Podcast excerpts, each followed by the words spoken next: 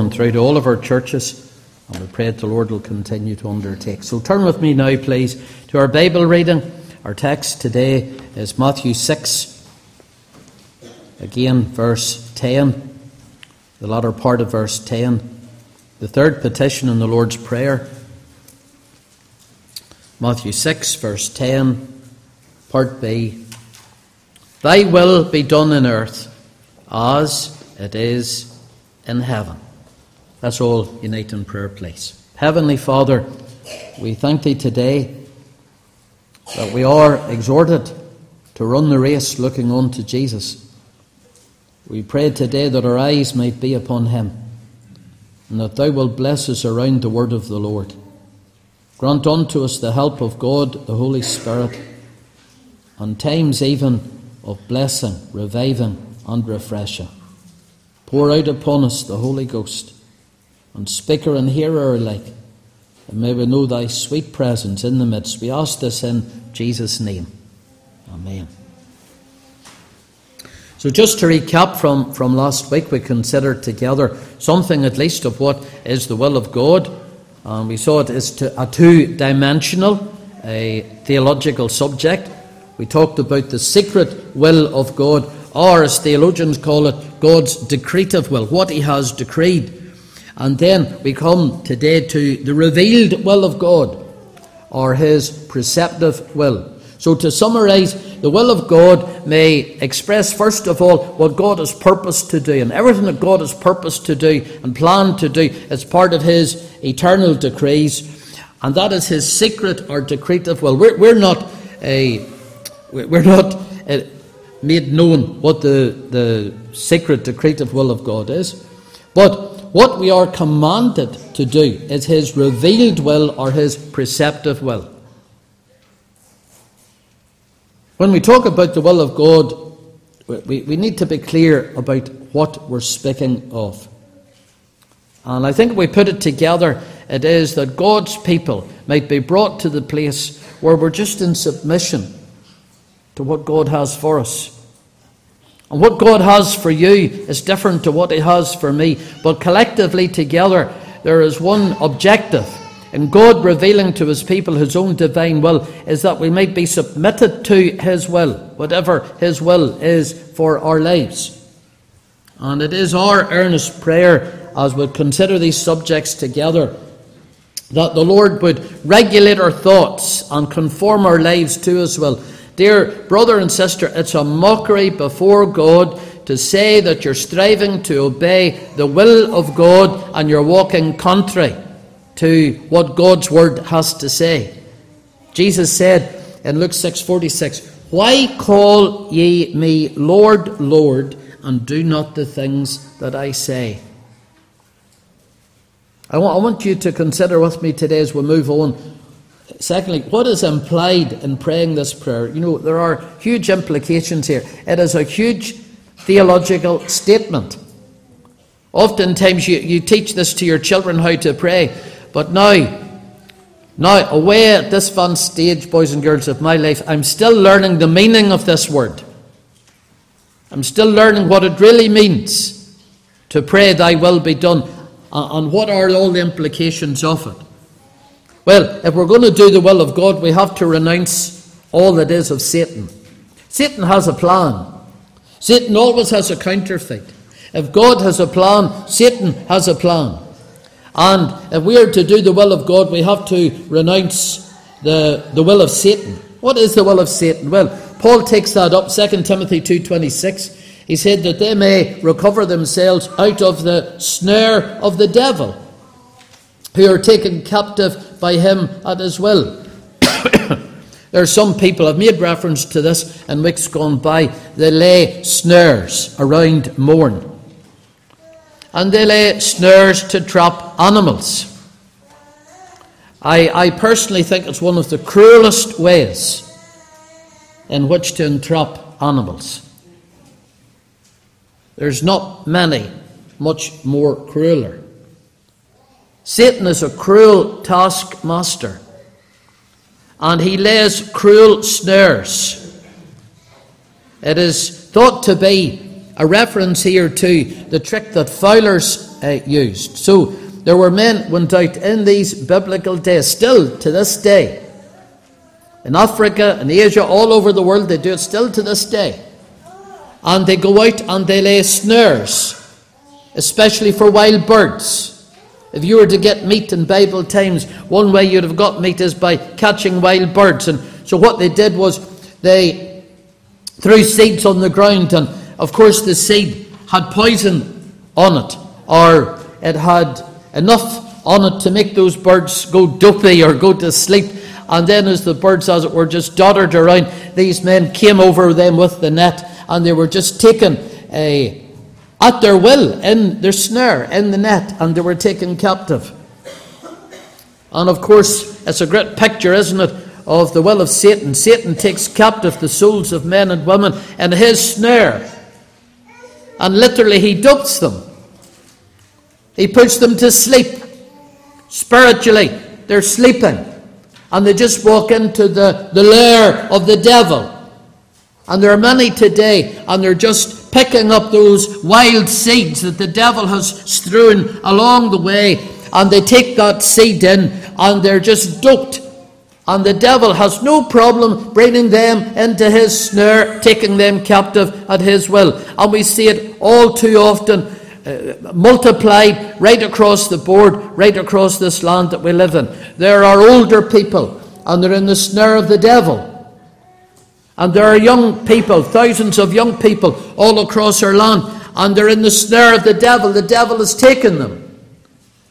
And if ever you're to do the will of God in your life, you've got to break out of what is the will of Satan for your life. You have to break the snares, you have to break the chains that bind you. And I'm glad we have the answer to the chains of Satan. And what is the answer to the chains of Satan? What can break the prisoner's fetters? Nothing but the gospel. And it is as the gospel is proclaimed, obeyed, and believed that the snare of Satan is broken and the captive is set free. And I want to say to all of you gathered in here today, young and old, boys and girls, and men and women, if you haven't trusted the Lord Jesus as your own and personal Saviour and repented of your sin, you're just like those birds. You're in the net, you're in the devil's snare. And it's only faith in Christ can break that snare. And as we talk about praying, Thy will be done on earth as it is in heaven, I want you to remember this. You can't do the will of God unless you've broken the chains that bind you to the world and to Satan. We often think, uh, the illustration we've given so many times before, Satan holds people by the snare of the, of the, of the drink. You know, there are lots of people across our land today, they've never put alcohol across their lips, and they're held in the snare of Satan. I don't want you to sit in, in those comfortable church pews and think that I am better, wiser than someone who staggered home drunk last night and sobering up today. Because if you're not saved, you're, you're held in the same snare that Satan has. You have to break that snare. It's only faith in Christ can break it. I'm glad the gospel is the means whereby the snare can be broken. Have you believed it yet? Have you trusted in Jesus unto the saving of your soul? Lovely to, to talk to a wee boy here a few weeks ago, uh, and he came in and he told us that he had asked he had asked God to take away a sin. Tell me, have you asked God to take away your sin and to cleanse you from your sin and to break the snare that Satan holds you in? Because that's the only way you're ever going to be enabled to do the will of God. As we pray this prayer, we are not only renouncing the will of Satan, but we are renouncing our own will. It's no longer I that liveth, but Christ that liveth in me. And there are many, there are many Christians, and they can sing, All to Jesus I surrender.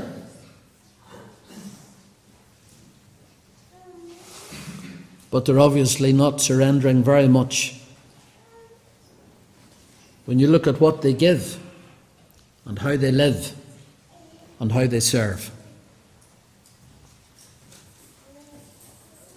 I was looking at those verses in 1 Peter chapter 4, verse 1 and 2. It says, For as much then as Christ hath suffered for us in the flesh, arm yourselves likewise with the same mind. Be prepared for suffering. We're not, as C.T. Studd called the Christians of his day, chocolate soldiers who melt when the heat is turned on. We're to arm ourselves. We are to be, be ready for the battle. We're to arm ourselves for this battle. As Christ suffered in the flesh, so you have the same mind. For he that hath suffered in the flesh hath ceased from sin, that he no longer should live the rest of his time in the flesh to the lusts of men, but to the will of God. That lovely?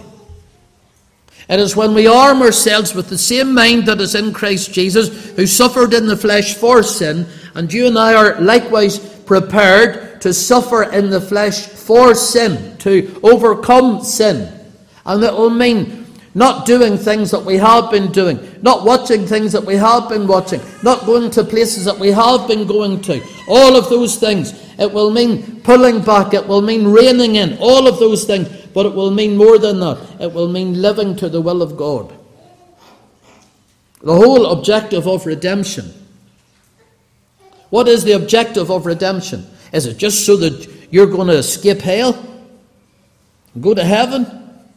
Is it just like an insurance policy at the end of life's journey for you? If that's all you think it is, you've got a wrong conception of what the, the message of the gospel is. It is that you would no longer live to the flesh, but that you would live to Christ. That's the will of God. If you're asking me today, what is the will of God for my life? Hey, Pastor, what is the will of God for my life? So many people ask that question, but the, the answer is so simple. It's just that you live your life according to the will of God. I'll take you back to the catechism, this time the larger catechism, 192. By nature, we and all men are not only unable and unwilling to know and to do the will of God, but prone to rebel against His word and wholly inclined to do the will of the flesh and of the devil. We don't like to admit that. Sure, we don't. Oh, you say I was brought up in the church. I, I did learn the catechism. Here's the truth of it none of us are inclined to live for the will of God. We are inclined to rebel and live according to the flesh and for the devil. Christianity is a new beginning, and it's a complete new way of life, and it's a complete new set of standards. If you say you're a Christian and living to the old standards, you're not a Christian. You might convince yourself, but you don't convince anybody else. And you certainly will not convince God on that great judgment day. We, we know as we pray this prayer, we need divine assistance to implement it. If by nature we're unable, unwilling to do the will of God, then we need divine grace to do it. Can you do it in the flesh? Can you just summons up enough power and do it in the flesh? No. You can't. None of us can. We need to pray that God would make us willing. That should be our prayer every day. Lord, I submit my will to your will, but give me the grace to do your will today. In Psalm 110, the most quoted psalm in the New Testament, verse 3, it says, Thy people shall be willing in the day of thy power. Thy people shall be willing. The New Testament commentary on that is Philippians 2, verse 13. It is God which worketh in you both to will and to do of his good pleasure.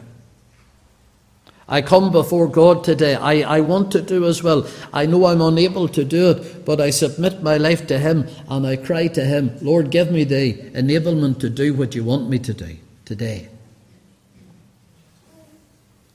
Thirdly, what's needed in order for this petition to be fulfilled? Well, in order to do the will of God, you need to know you need to know the will of God. You need to know the will of God. Ephesians 5:17 we've been looking at that chapter very much over the past months. It says, "Be ye not unwise, but understanding what the will of the Lord is." God doesn't want us to be unwise. God wants us to know what his will is for our life. So then we come back to these basic questions. How then, pastor, can I know the will of God?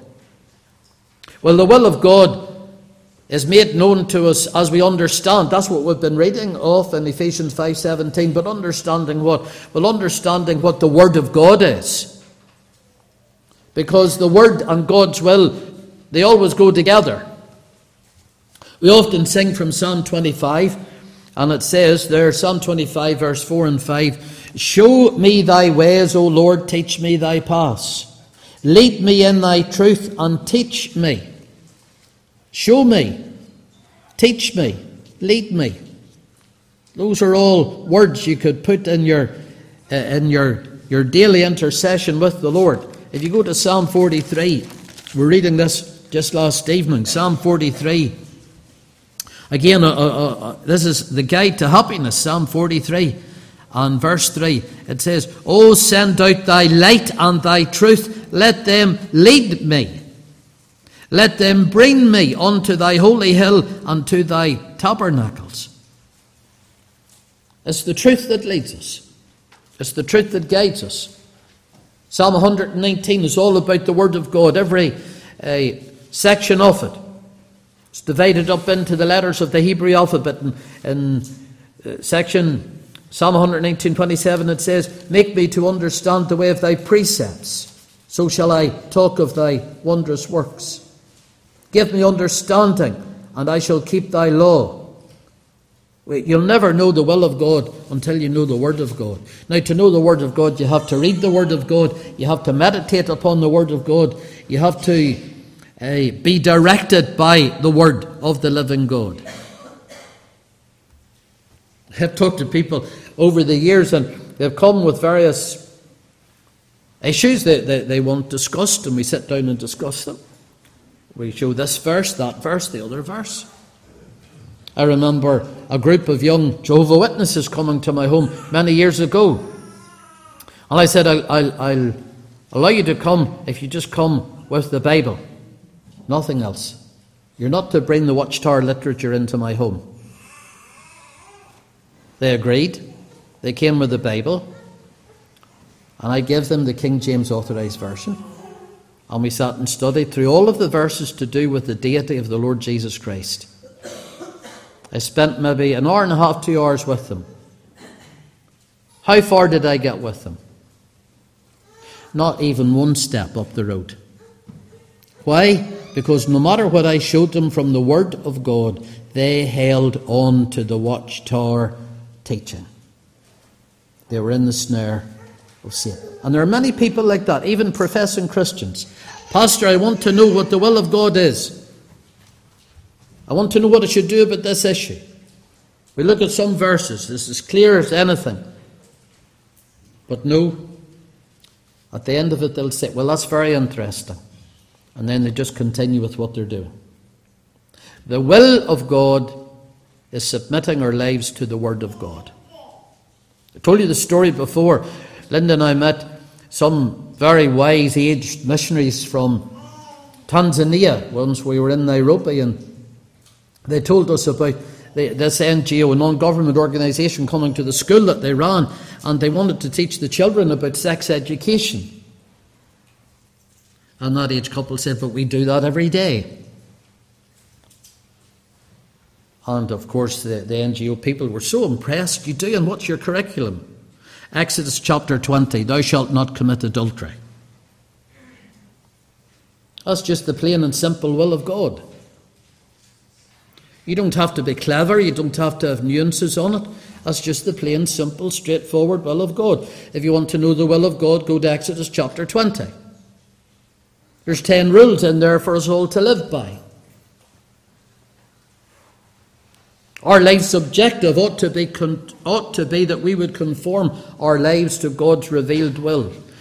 It once was the motto many years ago in the Royal Navy it is either duty or mutiny. To which is it today? In your life, my dear brother or sister, is it duty or mutiny? Are you walking according to the will and word of God, or are you walking in rebellion and far away from God? Let's think for a little moment that we need to do the will of God on earth. That's a, that's a startling little additional appendum to this statement. It'd be nice if we could just do the will of God in heaven because there'd be no, there'd be no resistance to doing the will of God up there. But we do the will of God on earth, where the God of this world has blinded the minds of those that believe not and where we will meet resistance every step of the journey. And you go out from this meeting and you, you have a desire in your heart to do the will of God. And I just want to forewarn you that everything that you will do, the devil will try to oppose you. Every step along the way, he'll try to oppose you. But nevertheless, here's the place to do the will of God. We often complain, and, and also the Christians sometimes are very good at complaining. Oh, things are so hard and, and things are so difficult, but they never were any different. From the gate of the Garden of Eden, we have had to live, the church has had to live in this world, in this world. But it's in this world where we are opposed, without and within, where we meet resistance. God says, This is where I want you to do the will of God. As we close, how do we measure our response to this petition? We do the will of God on earth as it is in heaven. What a comparison. The standard by which we measure our doing the will of God on earth is nothing less than heaven. We're to do it on earth as they do it in heaven. How do they do it in heaven? That's why we sang paraphrase 65 to start off with today, because it's a wonderful uh, paraphrase of Revelation chapter 5. Now, you can read that at home. Revelation chapter 5. But here we have a wonderful picture of how they serve and worship in heaven. How is God's will done in heaven? It's done gladly. Verse 8 to 14. It's done joyfully. Verse 11, it's done consistently. It is done unitedly. Verse 13. And even as our brother read to us, it's done with every eye on the Lamb. On the Lamb. How are you to do the will of God? Joyfully, unitedly, unreservedly but singly with the eye of faith toward the Lamb. Keep your eye upon the Lamb. Don't measure your doing the will of God by what somebody else is doing. Well, somebody, somebody else isn't doing that. Why, why do I have to do it? Don't worry about what somebody else is are not doing. You do the will of God as they do it in heaven. You do it on earth as they do it in heaven, with your eye upon the Lamb. I think this third petition here, it is one of the most stringent tests of profession of everyone who names the name of the Lord Jesus Christ. This is a test, this is a challenge for all of us today. If God is truly our Father, ought we not to do His will, obey His bidding? If His glory, if His honour is our first priority in life, as it ought to be, Ought we not want to strive? We can never do it perfectly as they do it in heaven, but uh, ought we not ought to strive to do the will of God as the glorified saints and the angels in heaven do the will of God every day? This is the very ultimate objective of redemption that our lives would be conformed to His will and that we would be submitted to His will every day. Well, wonderful truths are contained in Matthew 6 and 10. Thy will be done on earth as it is in heaven. Let's unite our hearts in prayer, please. Let's all pray. Heavenly Father, we thank Thee for the challenge of these ancient words of the Lord Jesus Christ. We know, Lord, we're called to do Thy will here on earth, just the same way as the angels and the glorified Saints, do it in heaven. Help us to do it ever with our eye upon the Lamb. Even as we gather now around thy table, Lord, turn our eyes to Calvary. Turn her eyes upon the Lamb, and bless her meditation and her time around God's truth. I asked all of this in Jesus' name. Amen. Now turn with me, please, to our communion hymn, hymn number 659.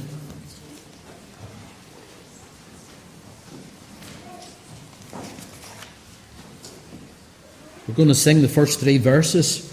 We'll stand together as we sing. Change your position. Our brother, Pastor Chepto, is going to bring the Word of God at the table, and then we will have the distribution of the elements. Again, I'm saying, all who know and love the Lord are welcome to wait with us. You're all welcome to wait.